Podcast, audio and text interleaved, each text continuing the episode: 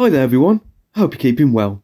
I'm Rob, a producer on the Black Country Talking News, and this week's edition is for the twenty-eighth of September twenty twenty-two.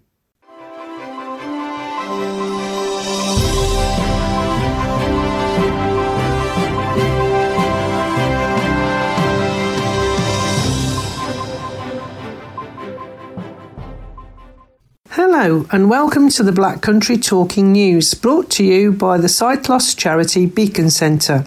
We are pleased to confirm that the Talking News is now available via Alexa. Once you've enabled the Talking Newspaper skill, all you need to do is play Talking Newspapers and ask for the Black Country Talking News. Our Talking News service is also available via the free Wireless for the Blind app. It can be found on the Beacon Centre website. www.beaconvision.org forward slash talking hyphen news. As a podcast via services such as Apple or Spotify, or as a free C D, simply contact Beacon Centre on oh one nine oh two, eight eight oh, one one one. We hope you enjoy this week's edition. Thank you very much for that, Angela. Speaking for us this week, we have myself, Rob, Mina, Ian, Helen, Angela, Christine, Ed, Luke, Nikki, Jan, and of course, Flashback Roger. In this week's edition, we have an update from Beacon, some local news from the Black Country, we have the quiz with Mina, news from West Bromwich Albion and Wolves, the Did You Know section from Flashback Roger, the weather, information about the B B O Bridges project, another edition of Sounds of Nature, inspiring stories of friends and family helping people with visual impairments. And rounding us off, we have some autumnal gardening tips. However, we start this week with our guess the sound question. I'm going to play a sound clip, and all you have to do is simply guess what it is. So, here's this week's clip. Have a think on that, and Mina will reveal the answer later, alongside the usual quiz answers. We have now then, as always, some local news, brought us by Angela, Ed, myself Rob, Ian, and first up, it's Christine. The West Midlands is being lined up to host low-tax investment zones, the Chancellor has announced. Kwasi Kwarteng revealed talks are ongoing with areas across England to set up the new initiative, which he says will support growth by reducing taxes for businesses and cutting planning red tape. The scope of the project is wider than first thought, with around forty zones being considered. It is believed the West Midlands Combined Authority wants to establish a zone along the Wolverhampton to Walsall corridor, while the stretch from Wednesbury to Brierley Hill has also been put forward. Staffordshire is also being considered. Announcing the measure as part of his growth plan, the Chancellor said that investment zones would bring targeted action in local areas. I can announce the creation of new investment zones, he said. We will liberalise planning rules in specified agreed sites, releasing land and accelerating development. We will cut taxes. For businesses in designated tax sites, for ten years there will be accelerated tax reliefs for structures and buildings, and one hundred percent tax relief on qualifying investments in plant and machinery. If we really want to level up, we have to unleash the power of the private sector, Mr Kwarteng said. Wolverhampton Council leader Ian Brookfield said the investment zone scheme could open up real potential for the city. He said, we are working hard for investment from the government and from overseas developers because we need jobs in our city. Jobs are the bricks on which we build everything else upon. We will look at any initiative and work with any government department and the West Midlands Combined Authority to that end. A new police commander today called for community support to help clamp down on serious crime. Chief Superintendent Anthony Tagg has taken over as Dudley's top officer, having previously led on counter-terrorism and vehicle crime for West Midlands Police. The fifty-one-year-old said that under his watch there would be an increase in the number of bobbies on the beat as part of a boost in neighbourhood policing. But he said the force can't tackle crime in isolation and that he wanted to mobilise communities to help make streets safe. Chief Superintendent Tagg is Dudley's third commander in four months and arrives with the borough's crime rate ten percent higher than the West Midlands average. He has expressed that he would prioritise youth violence and drug dealers, as well as crimes that were having a damaging impact on communities, such as antisocial behaviour, robbery, burglary and vehicle crime. He said, "My message to the people of Dudley is please engage with us and tell us what is concerning you. I'm committed to working with the communities in Dudley to make it the most safe and secure place it po- can possibly be. But the police cannot do this in isolation, and we need the help of the community in order to succeed." Chief Superintendent Tagg said forging strong working relationships with the local council, schools and health bodies was vital in the fight against crime. A major tram extension and other key Black Country infrastructure projects will be fast-tracked under new government plans, ministers have confirmed. Andy Street said the government had committed to pushing on with schemes including the Wednesbury to Brierley Hill Metro extension. The West Midlands Mayor said, following talks of levelling up Secretary Simon Clark, it was crystal clear that ministers wanted the region to be at the forefront of the new plan for growth. He said, there are a number of specific schemes in the Black Country that the government wants to be pushing on with much faster. The Secretary of State said very clearly that lots of infrastructure projects would be sped up, and critically, this included the Brierley Hill Metro extension. Other schemes set to be fast-tracked include the long-awaited revamp of the Birchley Island in Oldbury and the new Aldridge Railway Station, the Mayor said. The completion of the Wednesbury to Brierley Hill extension was plunged into doubt earlier this year after bosses revealed half the line had been mothballed due to a huge funding shortfall. It comes after Metro workers voted last week were to strike over pay, with Unite saying stoppages were likely in October should the ballot pass. The results are expected early next week. Meanwhile, Mr Street revealed that the region was bidding to host four of the government's new investment zones, which will see tax cuts and planning laws relaxed in a bid to drive growth. He said the West Midlands Combined Authority area zones had been planned around the Walsall to Wolverhampton corridor and the Wednesbury to Brierley Hill Metro line, as well as at the Coventry Gigafactory and in East Birmingham. "We have shown an interest in the zones that we specified in our Trailblazer devolution deal," said Mr Street, who said the zones would lead to more and better job opportunities. "We're expecting to submit proposals for all of them, and I believe we'll be in a strong position to be successful." Permanent memorials to the late Queen are being considered for a number of areas in the Black Country, council bosses have revealed. Wolverhampton Council is to consider a permanent tribute in the city centre. Queen Square is the location of the statue of Prince Albert on horseback, which is fondly known as the Man on the Oss by local people. The leader of the council, Councillor Ian Brookfield, said he would be taking the question of whether a memorial to the late Queen could be put in place in the square for investigation by the council. He said, "We will consider if there is something that we can do to remember the Queen. Considering we have a Queen Square, it would be appropriate to have a memorial there." Bosses at Sandwell Council said the authority would also be considering some form of memorial over the coming months.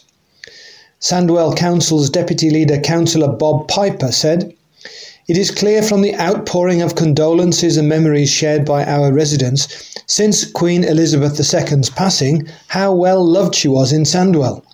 We are keen to find a permanent way here in Sandwell to celebrate her exceptional reign, her life and her service. Exactly what form this memorial will take will need to be carefully considered. This is something we'll be considering over the coming months, and also liaising with the West Midlands Lieutenancy and Buckingham Palace. It is not yet known whether Walsall Council, Dudley Council or Staffordshire County Council will also be considering memorials for the Queen, but the authorities have been approached for comment." A Dudley councillor and paramedic has spoken of his pride in being selected to march in the Queen's funeral procession. Upper Gornal and Woodsetton councillor Adam Aston spent five days rehearsing his role at an army barracks and marched in the civilian services behind the military brigades. To ensure members of the civilian organisations, including the ambulance, fire and police services, got their role right on the day, they were put through their paces by the army at Purbright. He said, "It has been hard work. We marched and marched for days. One of us had a watch which said we had marched ninety-five thousand steps, which is thirty-six miles. And that does not surprise me, as my feet, back, calves and everything else seems to be hurting. There are sore feet, and then there are eight hours of British Army foot drill sore feet." He added, "As a paramedic, marching is not something we normally do, so it was really hard work. But the Army people were absolutely brilliant with us from start to finish. It is something which I'll never ever forget, and I'm sure I'll be telling my patients about it all when I get back to my normal job." I had a message from my former scout leader who said, "Do the third Sedgley St Andrews Scouts proud," which was really nice to hear. Up next, we hear from Helen, who of course has for us the Beacon update. Hi everyone, it's Helen from the Beacon Centre. Well, it seems like a long time since I've caught up with you, and it's certainly been a momentous couple of weeks. I do hope that you're all keeping well though, and following a short break, you won't be surprised to hear that I've got plenty to tell you. First up, we're so excited to share that Bright for Sight is back. Yep, once again, we're going to be urging everyone to go Bright for the Beacon Centre to support those with sight loss as part of our annual Bright for Sight Day on Thursday, October the thirteenth. Anyone wanting to get involved just needs to raid their wardrobe to find their brightest outfit to wear in the day, and then make a donation to Beacon. It's an easy way for families, schools, community groups and businesses to show their support and help spread the message that bright colours and good contrast can help people to make the most of their sight. You can sign up on Beacon's website, www.beaconvision.org forward slash bright hyphen for hyphen sight, or donate five pounds by texting BRIGHT to seven zero zero eight five. Texts cost five pounds plus one standard rate message. And if you decide to get involved, don't forget to tag us in your pictures. Hashtag Bright for Beacon. Now, you may have heard that it's recently been National Eye Health Week. It's an awareness event that we love to get involved in here at Beacon because, well, we're all about good eye health. As I'm sure you'll be aware, eye tests are vital health checks. They can spot signs of eye disease years before you notice a change in your vision. They can even detect a range of common health conditions. So during Eye Week, we're encouraging everyone to get tested because, well, vision matters. Now, it wouldn't be a Beacon update without a thank you. And this week, we want to say a very big thank you to everyone who's entered our summer raffle. Thanks to you, we raised more than five hundred fifty pounds to help support our work. We hope our ten winners enjoy their incredible prizes, and there really were some amazing ones. And our thanks also go to the generous businesses who donated them. Lastly this week, we were thrilled to be hosting a Dudley Borough free exhibition showcasing stories of a pandemic recently. It was through photographs and quilting. Now, depending on when you're listening to this, it may or may not still be there, as it's due to run until Wednesday, September the twenty-eighth in our restaurant at our Sedgley Centre. If you don't manage to catch up with Beacon though, it will be moving on to Hales Owen Library from the third of October. That's it for this week. I'll be back soon to catch up with you all again. Take care. Cheers for that Beacon update, Helen. Up now, we have another block of local news. And kicking this one off, we first hear Ian. The new police commander in Dudley says groups of travellers arriving in the borough will be dealt with on a case-by-case basis. Chief Superintendent Anthony Tagg said he aims to work with travellers to find a solution to illegal camps, but said he will bring the full force of the law down when necessary. His comments follow a row in November twenty twenty-one between Dudley Council and West Midlands Police over how to deal with travellers in the borough. It was sparked when council chiefs requested police assistance after a group of travellers stayed at the Budden Road transit site in Cosley for longer than the twenty-eight days allowed by law. Chief Superintendent Kim Madill, the borough's police commander at the time, refused to support the council, citing concerns about the travellers' human rights. Asked how travellers who outstayed their welcome would be dealt with under his watch, Chief Superintendent Tagg said, "I think it's important we work on a case-by-case basis and that we work with the travelling community to find a solution. Clearly, we have powers afforded to us by law, and if it's appropriate to utilise those powers, then that's something we will do. The local authority here in Dudley has a transit site where travellers can go to. There's an awful lot of work we can do in terms of working with the local authority and the traveller community so that issues are dealt with before they become too critical." Wolverhampton Council has announced its preferred developer for one of the largest city centre residential development opportunities in the Midlands. The Council has now entered into an exclusivity agreement with Legal and General Modular Homes, a subsidiary of Legal and General Capital, to build around four hundred new homes subject to planning approval at Wolverhampton's Canalside South. The decision comes following an open market tendering process alongside partners, the Canal and River Trust, supported by strategic real estate advisors Avison Young.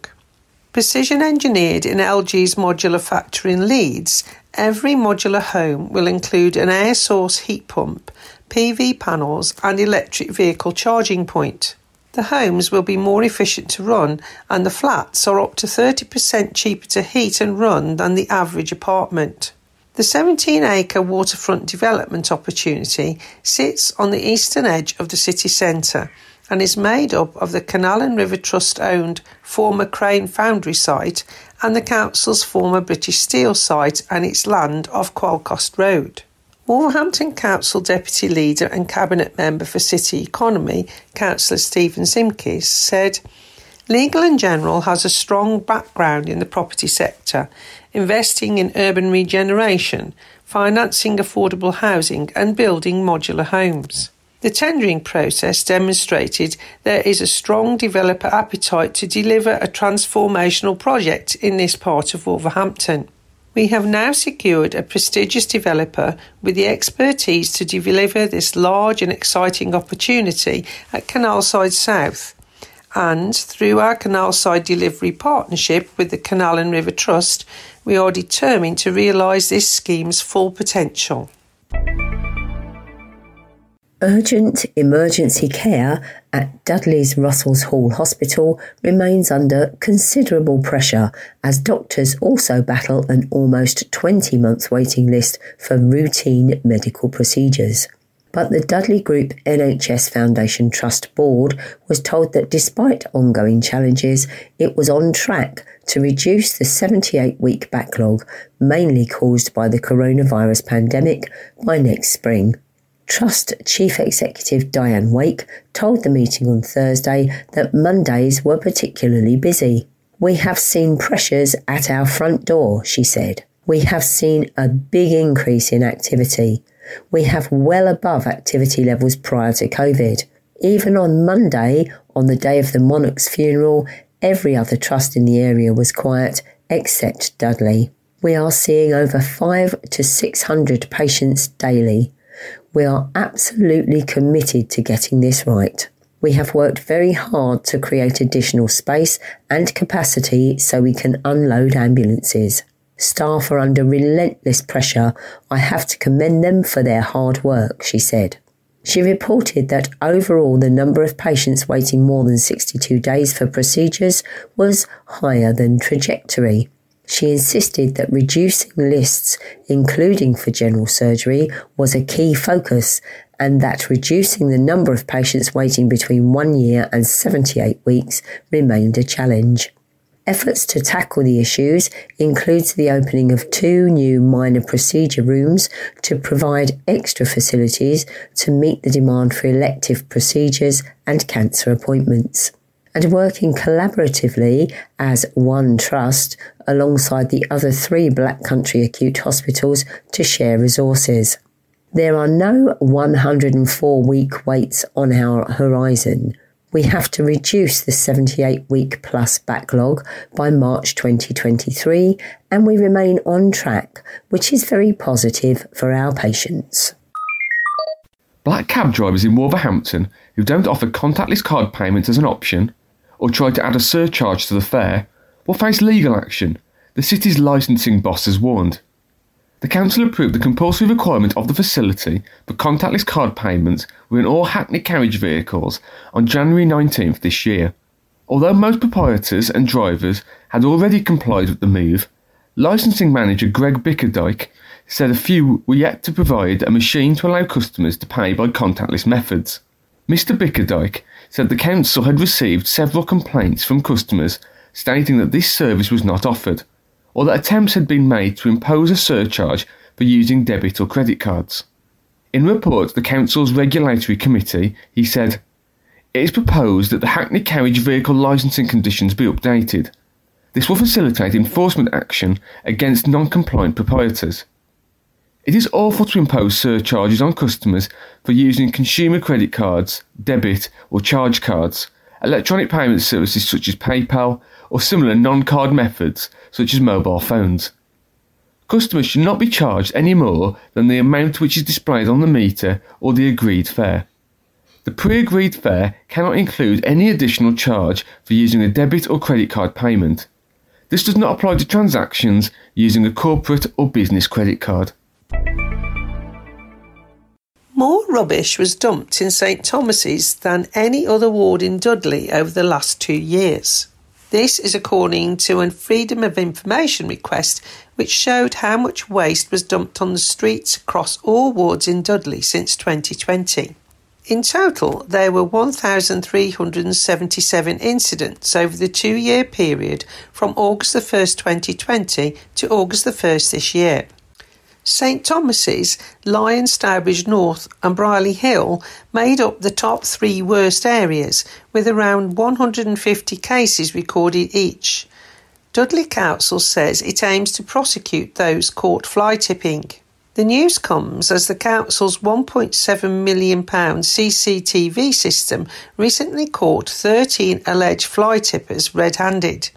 Pedmore and Stourbridge East, Kings Winford South and Norton recorded the lowest number of incidents over the two years, with Norton recording less than ten incidents. Dudley Council said, "Dumping waste where it's not allowed or allowing others to do so is a criminal offence. You could face very large fines and even be sent to prison. The Environment Agency work with us to tackle the illegal dumping of waste. Where a really serious crime is being committed, the Environment Agency will get involved and we aim to prosecute.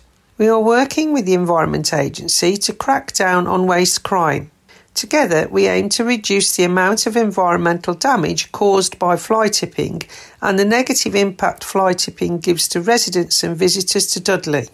The cost of fly tipping across the Midlands costs over six million pounds to taxpayers every year to clean up. We have received an effective score for dealing with fly tipping as part of a national performance indicator set by the government." Now it's time to test your knowledge as we have the quiz questions for this edition, and they're brought to us by Mina.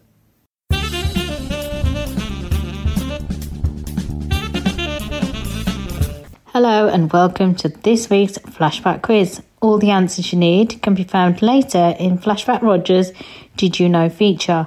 But for now, here are your questions. Are you ready? Question one. What was the name of the former site of Dudley Hippodrome? Question two. What year did the Hippodrome open? Question three. How many seats were in the Hippodrome? Question four. Which room in the Station Hotel is reputed to be haunted? Question five. What sport was staged in the Hippodrome until nineteen sixty-nine? And finally, question six. In what year did the Hippodrome finally close? As always, I'll be back to reveal the answers later in the show, but for now, good luck. Cheers for those questions, Mina. I'll of course give those a ponder as the show progresses. Up now, however, we have another block of local news, and starting this one off, we first hear Christine. A white van man has been branded a scumbag for stealing a free community fruit box.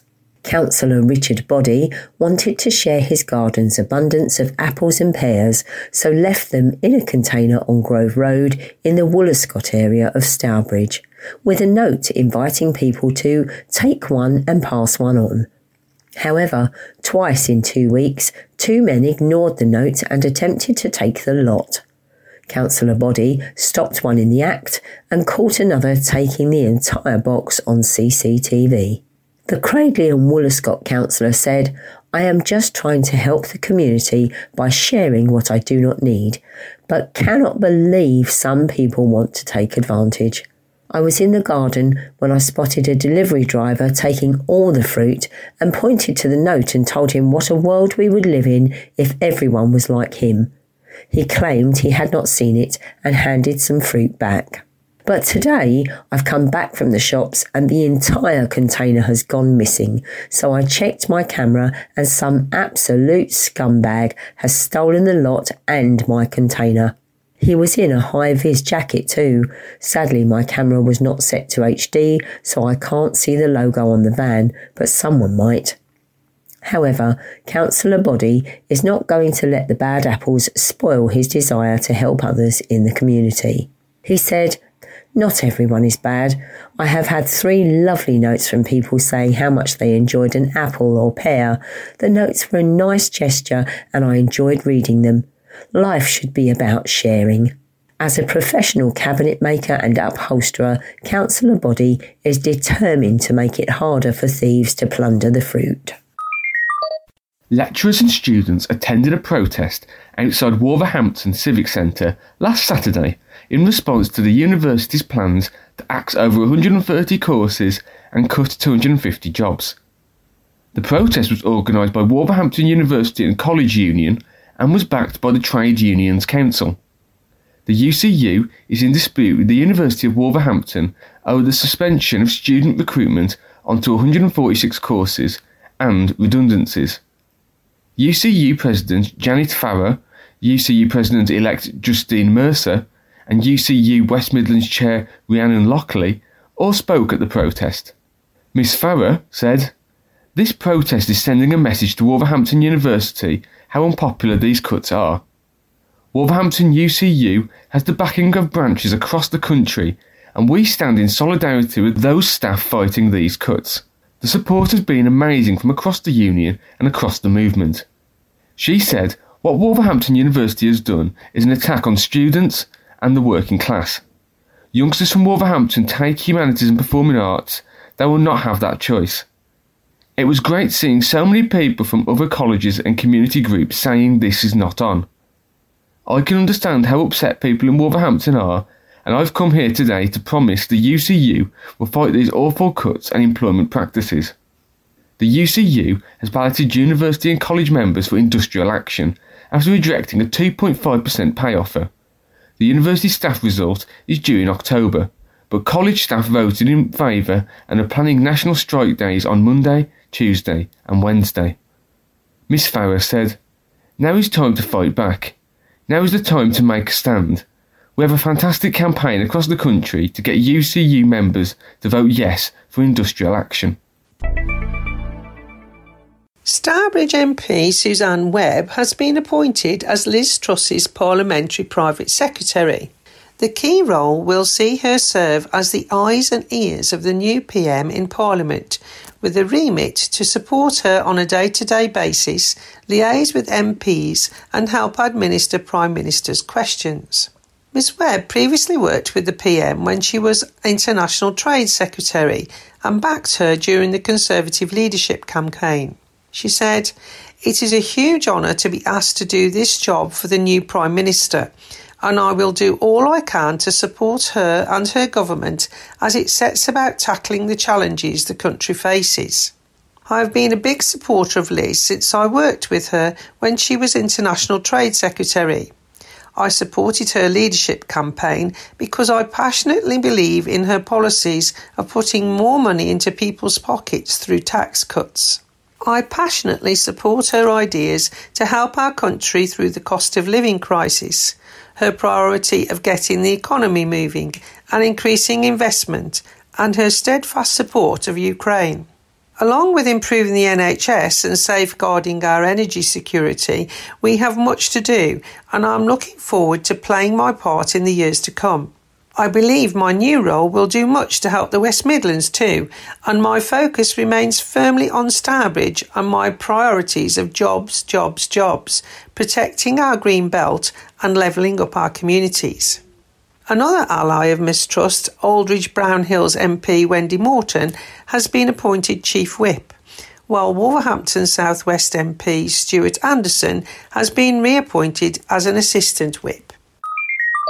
Wolves have submitted plans to make the match day fan zone at Molineux a permanent fixture. The fan zone, which sits behind the Sir Jack Hayward stand, has been popular with fans since it opened during the twenty nineteen twenty season. Up to now, it has operated under temporary licences, but the club has now put forward a scheme that would make the fan zone permanent. The scheme, which has been submitted to planning chiefs at Wolverhampton Council, proposed a permanent fan zone on a former matchday surface car park. It says that the existing fan zone currently operates as a matchday fan zone under temporary licences. It will take up an area of almost one thousand four hundred square metres outside Molineux and would require the removal of fifty-three parking spaces according to plans. The zone will be walled in using metal cladding with Wolves-themed vinyl wrap graphics. It would be run by one of the full-time members of staff and ten who would be employed on a part-time basis, while the proposed maximum hours of operation are t- from ten a.m. to eleven p.m. Wolves described the fan zone as an opportunity for supporters to grab food and drink whilst t- taking in the matchday atmosphere before making their way into the stadium. It is open before and after games and features family entertainment and prizes. According to the plans, the permanent fan zone would include a play area, a mobile screen and various food and beverage outlets. Three green spaces across Dudley are set to be given special status to provide them with greater protection from developers. Sites at Clockfields in Brierley Hill, Uffmore in Howes Owen and land off Pedmore Lane, Stourbridge will be considered special nature and conservation areas under new plans. It comes as a number of sites in the borough remain under threat, having been included in the Black Country Plan, which has earmarked thousands of homes for greenbelt land. The new plans will see Clockfields considered a key conservation area, given sites of local importance for nature conservation status. The area of wood and grassland, which runs next to Stourbridge Canal, has long been eyed up by developers and recently saw a new home scheme thrown out by Dudley Council's Planning Committee. Meanwhile, Tack Farm at Uffmore in Howes Owen, which is already designated a Sites of Local Importance for Nature Conservation, could see its Stour Valley section upgraded, giving it greater protection. The site's hedgerows are under consideration for sites of local importance for nature conservation status. Parts of a site at Pedmore Lane, Stourbridge, already have sites of local importance for nature conservation status, but under the new plans, sections of currently undesignated hedgerows, scrub and woodland will be included. Ecological surveys have been carried out on the sites to assess their suitability for the protected status, which will be decided at a Cabinet meeting on Thursday. Councillor Simon Phipps, Cabinet Member for Regeneration and Enterprise, said, "We have lots of green spaces which need to be protected at all costs. They not only offer important conservation and ecological sites of significance for wildlife, they provide great places for people to spend time in." Coming up now, we hear from Luke, from the B B O Bridges Employment Project, that helps support people in Wolverhampton and the Black Country living with sight loss or any other disabilities or barriers to find work or improve their lives. Hello everyone, my name is Luke Purdy. I work on the B B O Bridges Employment Project as an employment officer at the Beacon Centre in Sedgley. I work alongside Ranjit Chopra, who has the same role as me uh, as an employment officer, so we, we work hand in hand with different participants and different caseloads. Um, we have Sharon Bannister, who is our administrator, who helps us massively with all the paperwork. But the main people that you'll see if joining the project would be myself and Ranjit. I'll tell you a little bit about the project. So the B B O Bridges Employment Project helps support people in Wolverhampton and the Black Country uh, living with sight loss or any other disability or barrier um, to find work or improve their lives. The programme supports people aged twenty-five and over uh, to increase their work readiness and confidence um, for the purpose of progression into education, employment, self-employment, or to improve independent job search skills. Typically, we, we do this in a number of ways. Obviously, people that come to us, their needs will vary massively from person to person. Um, and we understand that you need to have a bespoke package, really, to support everyone. So the sort of stuff we do uh, that people can access is one-to-one mentoring uh, with their employment officer for support uh, with job search skills, C Vs, application forms, and interview techniques. Uh, we do tailored I T support sessions, uh, that's available, and we also do work placements um, within our Fab Lab facility, um, which is a digital and design skills manufacturing area. It's, it's a brilliant setup and you can get a lot of uh, good experience down there. Um, we can also support individuals accessing uh, voluntary placements, and we have loads of resources um, via our big network of partners, which can all help you develop new skills. Um, so the, the B B O Bridges project is a large project. And in the Black Country, there's many different elements to it. So the Beacon Centre is one partner, but we have a whole network of partners that can support you if we can't help with a certain issue. So that's typically the B B O Bridges project in a nutshell. My advice, really, if you are struggling to look for work, you know, you've got barriers, you, you've been struggling for a long time, I would suggest using the free services that are out there, which a lot of people aren't aware of. And it's projects like this that I work on that can really open your eyes to what is out there and what support is available to you. And it's all free, you know, so if you are struggling to look for work and you want the extra support, utilize all the free stuff. There's loads of free courses that you can get on to build up your qualifications while you're not working. Um, but this project that I work on can really help people like that. So if you do um, want to join up or you want to get any more information, uh, you can contact me. Uh, my email address is l purdy at beacon vision dot org, or you can contact me on my mobile, which is oh seven eight four nine eight oh two four five eight. Um, I hope that's okay. Uh, thank you for listening. Cheers for that, Luke. Up now on this week's edition of the Black Country Talking News, we have our final block of local news. And starting this one off, we first hear Angela. Television's The Chase star, Sean Wallace, was the guest at a gala held to mark a charity's thirty-fifth anniversary. Almost four hundred fifty people attended the African Caribbean Community Initiative event held at Wolverhampton Racecourse in Dunstall to celebrate reconnecting with members and the community after the coronavirus crisis.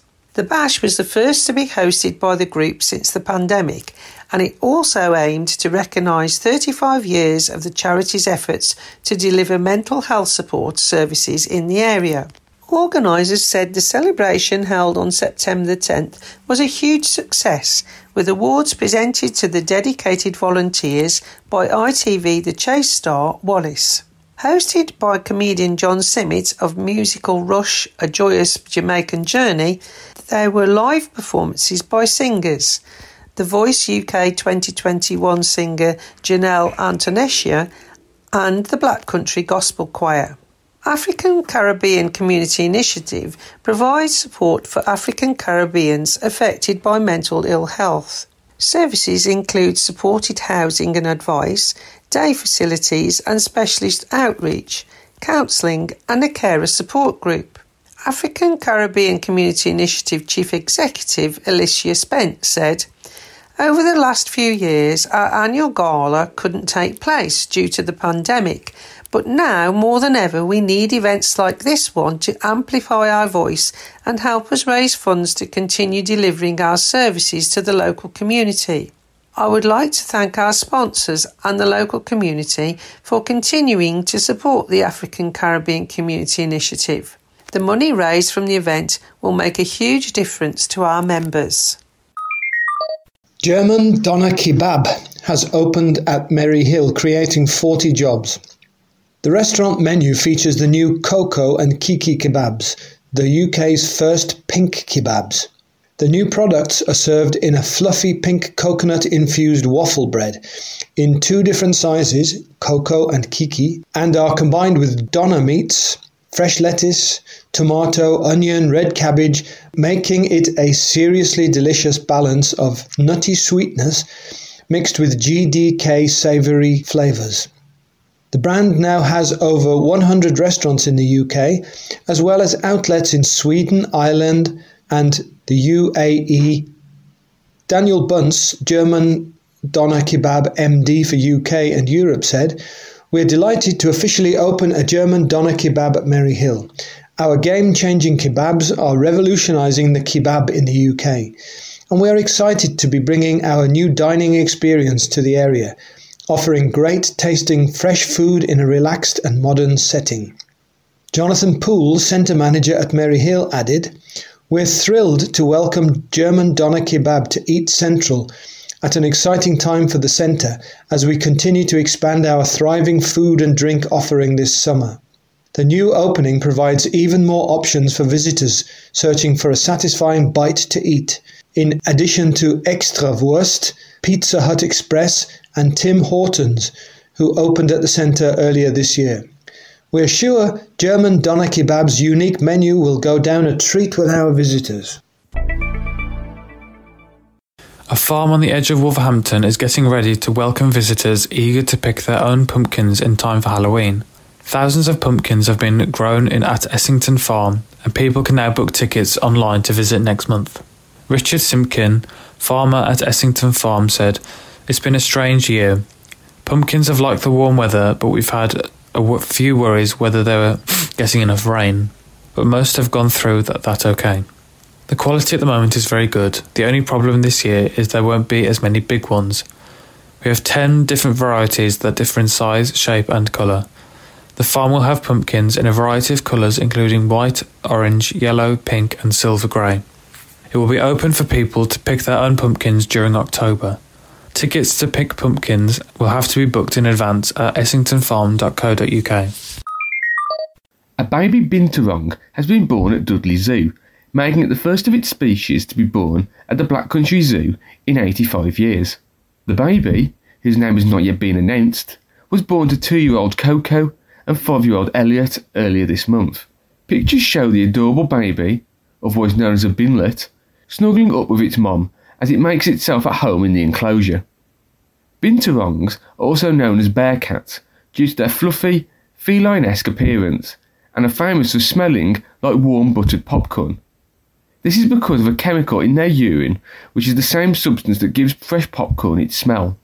Native to the tropical rainforests of South and Southeast Asia, binturongs are omnivores and eat everything from small mammals, fish and birds to worms, insects, leaves and fruit. The birth of the new baby is especially important as binturongs are classified as vulnerable to extinction due to habitat loss, the pet trade and being killed for meat, fur or medicine. A spokeswoman for the zoo said, "Mom and baby are doing really well. It marks another conservation win for the zoo after the birth of two baby orangutans in the summer, born within a month of each other." A new K F C restaurant and takeaway is set to open in the centre of Wolverhampton after council bosses approved plans. The vacant premises in Queen Street, which falls within the St Peter's ward, was previously home to Ice Stone Gelato Food and Coffee House, but has stood empty for some time. Ward councillors Kwasi Azim, Obeida Ahmed and Lynn Moran have all welcomed the addition of the new K F C outlet. "This is great news," said Councillor Azim. "We want a lively and appealing city centre. The approval of planning permission for a major fast food chain will increase footfall and provide another great space for people to enjoy." Councillor Ahmed added, "This is very good news for the city. K F C is a well-known food chain that will attract more people to the city. It's another step closer to the vibrant centre we want. I completely agree with my colleagues. The soul of many city centres these days rests upon entertainment, eating and drinking," said Councillor Moran. "And this business is an example of that. It will attract more families to our city and enrich centre life. In a statement on behalf of K F C bosses, the Tahir Group, Adam Beamish of Nottingham-based Beamish Consultancy said the venture would create twenty full and ten part-time jobs. Up now, it's trivia time, brought to us by Flashback Roger and his Did You Know feature.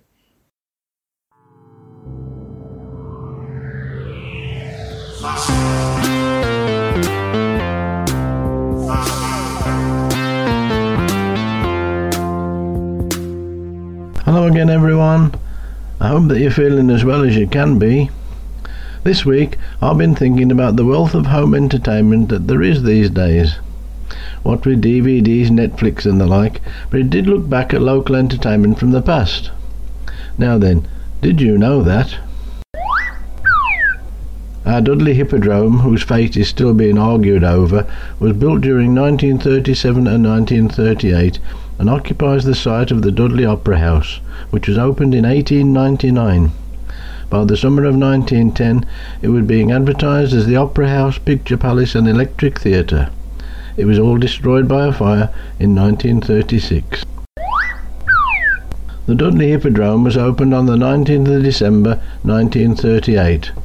The brick-built Art Deco construction with stalls and circle had seating for about one thousand seven hundred fifty people, who flocked to see live variety acts and live bands who had been made famous by their performances on the radio.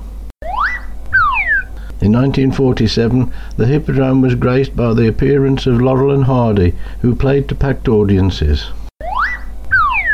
Visitors to the Hippodrome had the convenience of travelling from outlying districts because of the location of Dudley Station, just a few yards away from the theatre's front door. For those who wanted to stay over, then the Station Hotel would have been the ideal spot, right opposite the Hippodrome and railway station. But those wishing to overnight at the Station Hotel might have been well advised to avoid the now infamous room two one four. Reported to be haunted by a maid who was murdered in the late nineteenth century. A locked-off camera captured the chair being beside the window as it moved by itself.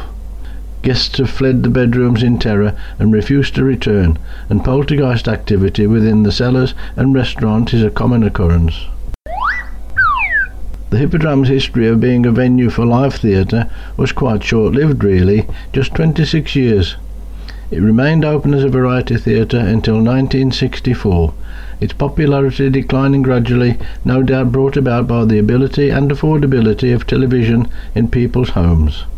It was reinvented as a bingo hall, casino, and until nineteen sixty-nine staged live wrestling matches.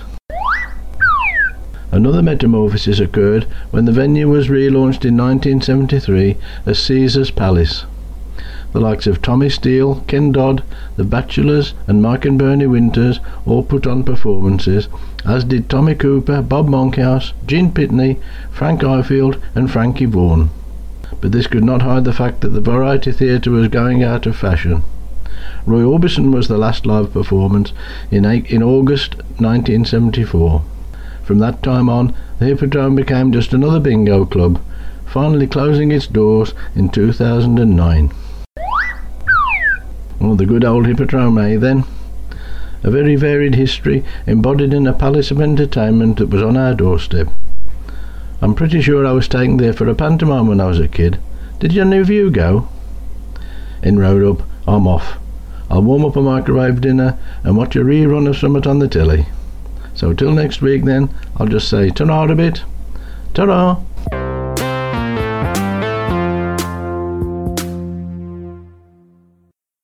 Cheers for that, Roger. Insightful as always. Up now then, we're over into the football news. Hello, I'm Ian and here's your latest football news.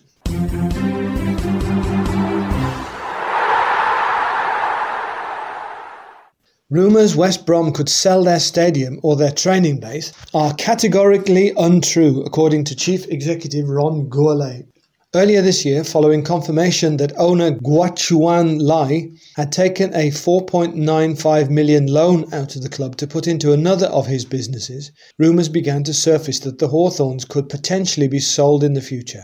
In a bid to make sure this did not happen, supporters went to Sandwell Council to explore the idea of making the ground an asset of community value, with similar steps being taken with other grounds in England in recent years.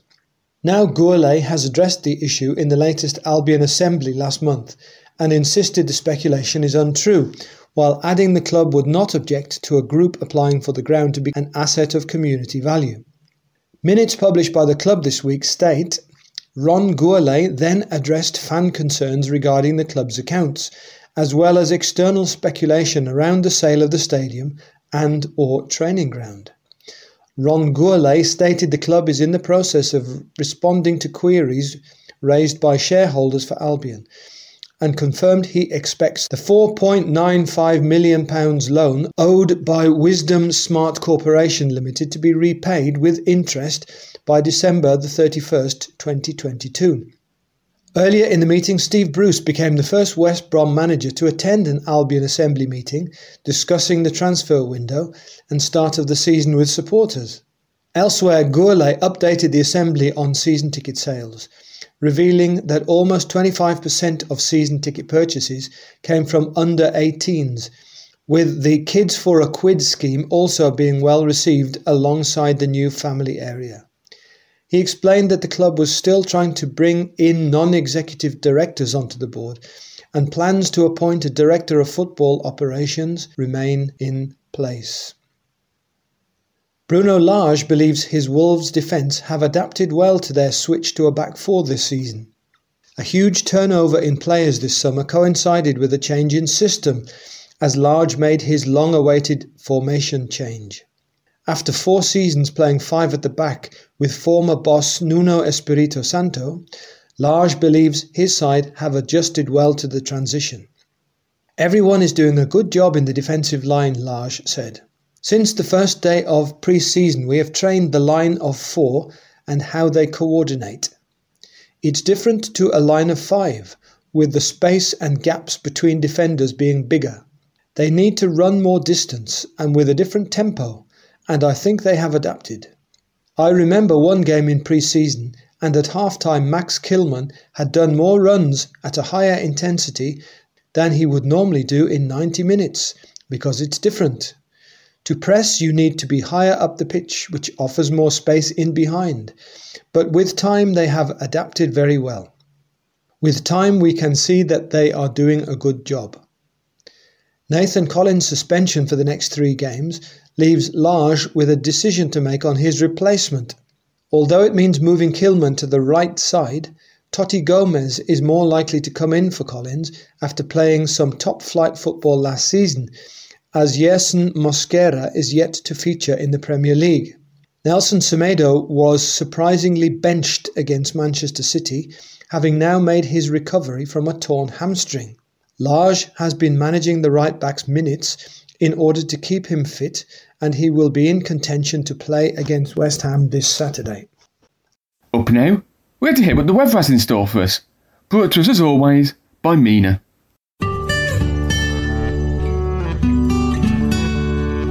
The weather for this week ahead looks to start off wet and windy, but will eventually become more settled and overcast. Temperatures will be typically hovering around sixteen degrees. U V levels are expected to be low throughout the week. The sunrise and sunset times are seven sixteen a m for the sunrise and eighteen thirty-seven p m for the sunset. For Friday thirtieth of September, we have thundery showers and a gusting breeze with a maximum temperature of fifteen degrees. Moving on to Saturday first of October and Sunday second of October, we have light cloud and a moderate breeze with a maximum temperature of sixteen degrees. For Monday third and Tuesday fourth of October, we have light rain and gentle breeze with a maximum temperature of seventeen degrees. And for Wednesday fifth and Thursday sixth of October, it's light cloud and gentle breeze with a maximum temperature of sixteen degrees. So that's your forecast for this week. As always, enjoy the weather. Coming up next on this edition, we have Sounds of Nature.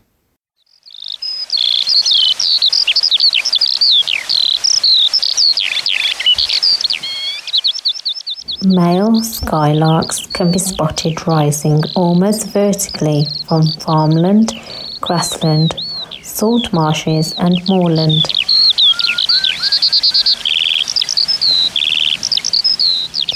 They hover, singing from a great height, before parachuting back down to earth.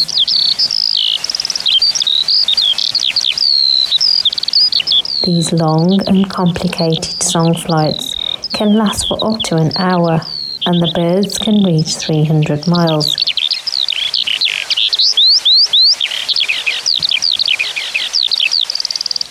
Despite their aerial activities, skylarks nest on the ground, laying three to four eggs.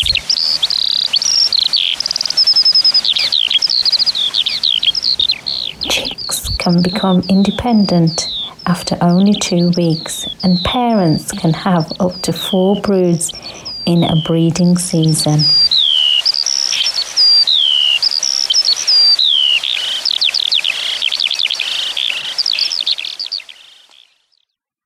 This recording was made by Lawrence Shove and was made available by the British Library.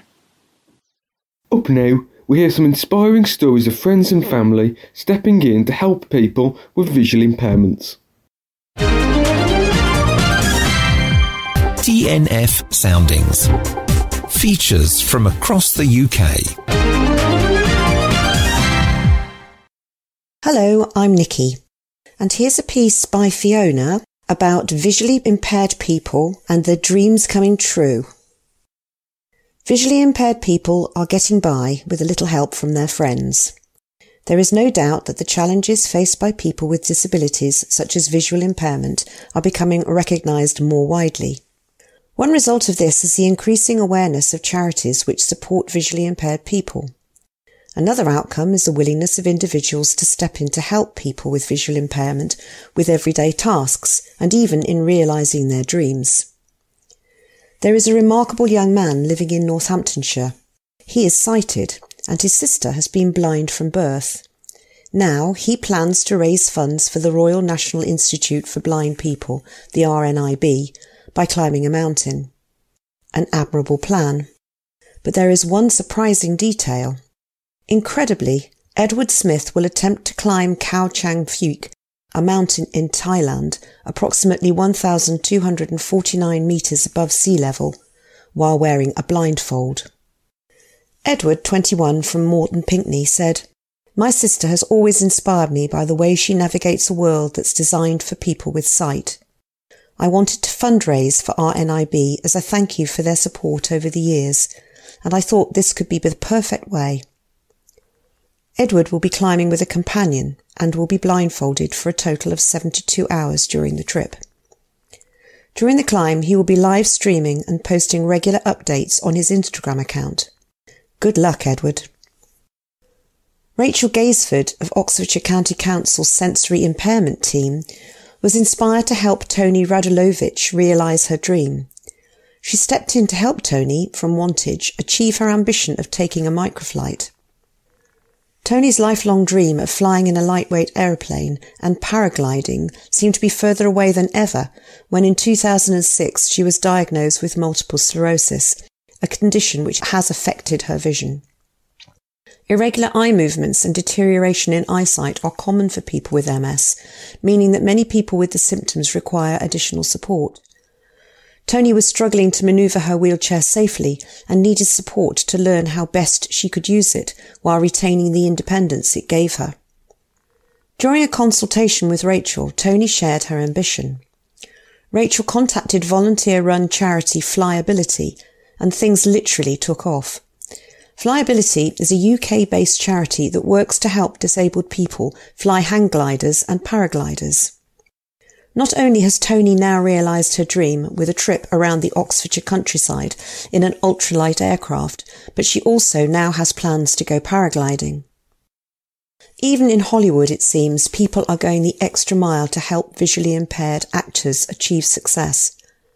Paramount Studios' new series Star Trek, Strange New Worlds, introduces a character called Hema, who is blind, but sees using telepathy. Canadian actor Bruce Horak who has just nine percent vision, was delighted to be invited to play the role. However, despite efforts by the makeup crew, Bruce was unable to tolerate the white full-eye contact lenses which he was asked to wear while filming, as they were too uncomfortable. The effect aimed to represent the character's complete blindness. The solution Paramount Creatives came up with was to give Bruce completely white eyes on screen using computer-generated imagery, so he didn't need to wear the lenses. After that, the only uncomfortable part was the three and a half hours he spent in makeup every morning, having fifteen individual prosthetic pieces glued to his face and hands. Having a legally blind actor play a blind character is a great step forward in terms of on-screen representation, said Bruce. I'm very honoured to be able to do this. I know that being cast in a show this size is like winning the lottery for any actor of whatever ability. D N F Soundings. Have you done any good at the quiz this week? Well, now's the time to find out, as we have the quiz answers. Hello, and here are your answers for this week's Flashback Quiz. Are you ready? Question one. What was the name of the former site of Dudley Hippodrome? Answer: the Dudley Opera House. Question two. What year did the Hippodrome open? And the answer, nineteen thirty-eight. Question three. How many seats were in the Hippodrome? And the answer here is seventeen fifty. Question four. Which room in the Station Hotel is reputed to be haunted?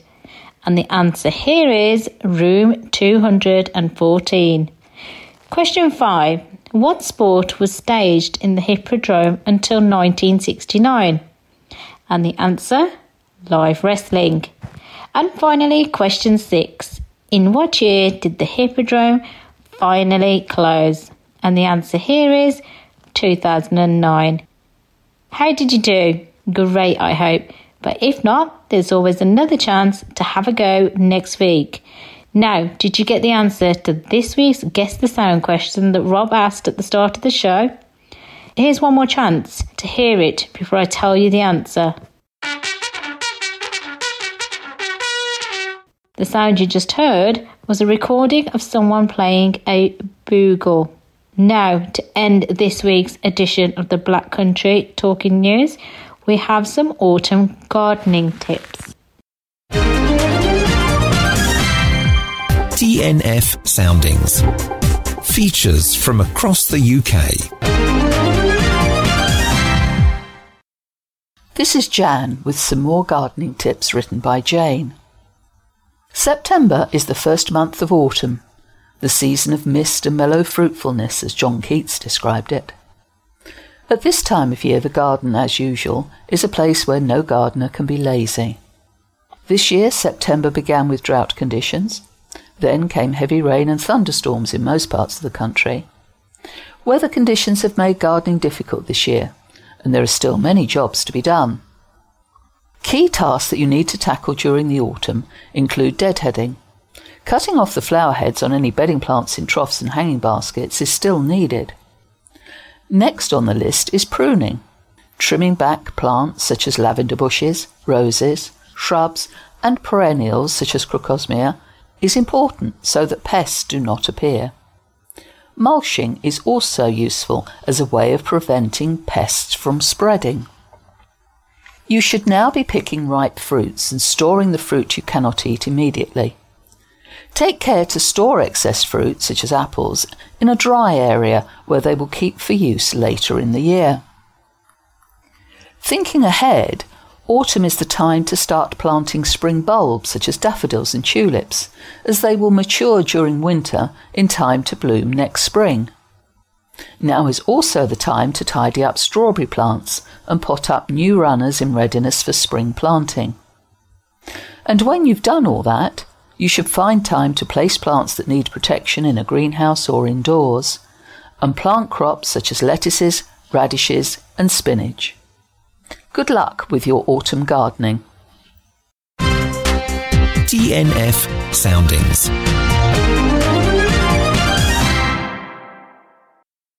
So that's it for another edition of the Black Country Talking News. A reminder to our C D listeners who have received C Ds in padded envelopes that you don't need to send anything back to us. If you have a sight loss tip or someone you would like to wish a happy birthday to, just say hello to. Maybe even a poem or talking book you would like reviewed, then please get in touch with us at the Beacon Centre. Call oh one nine oh two, eight eight oh, one one one. Email b c t n at beacon vision dot org or write to us at the Black Country Talking News, Beacon, Wolverhampton Road East, Wolverhampton, W V four six A Z. We look forward to hearing from you. Thank you for listening, and thank you to all our supporters, donators and volunteers who without their support we would be unable to run this free service. Please note the information and views expressed in this recording does not necessarily represent the views of Beacon or Talking News and were accurate at the time of recording. Mentions of goods and services does not imply endorsement, and whilst every care is taken to supply accurate information, Beacon and Talking News do not undertake liability for any errors. So it's goodbye from all of us. Stay safe, have a good week, and we look forward to bringing you next week's edition of the Black Country Talking News. Ta-ra!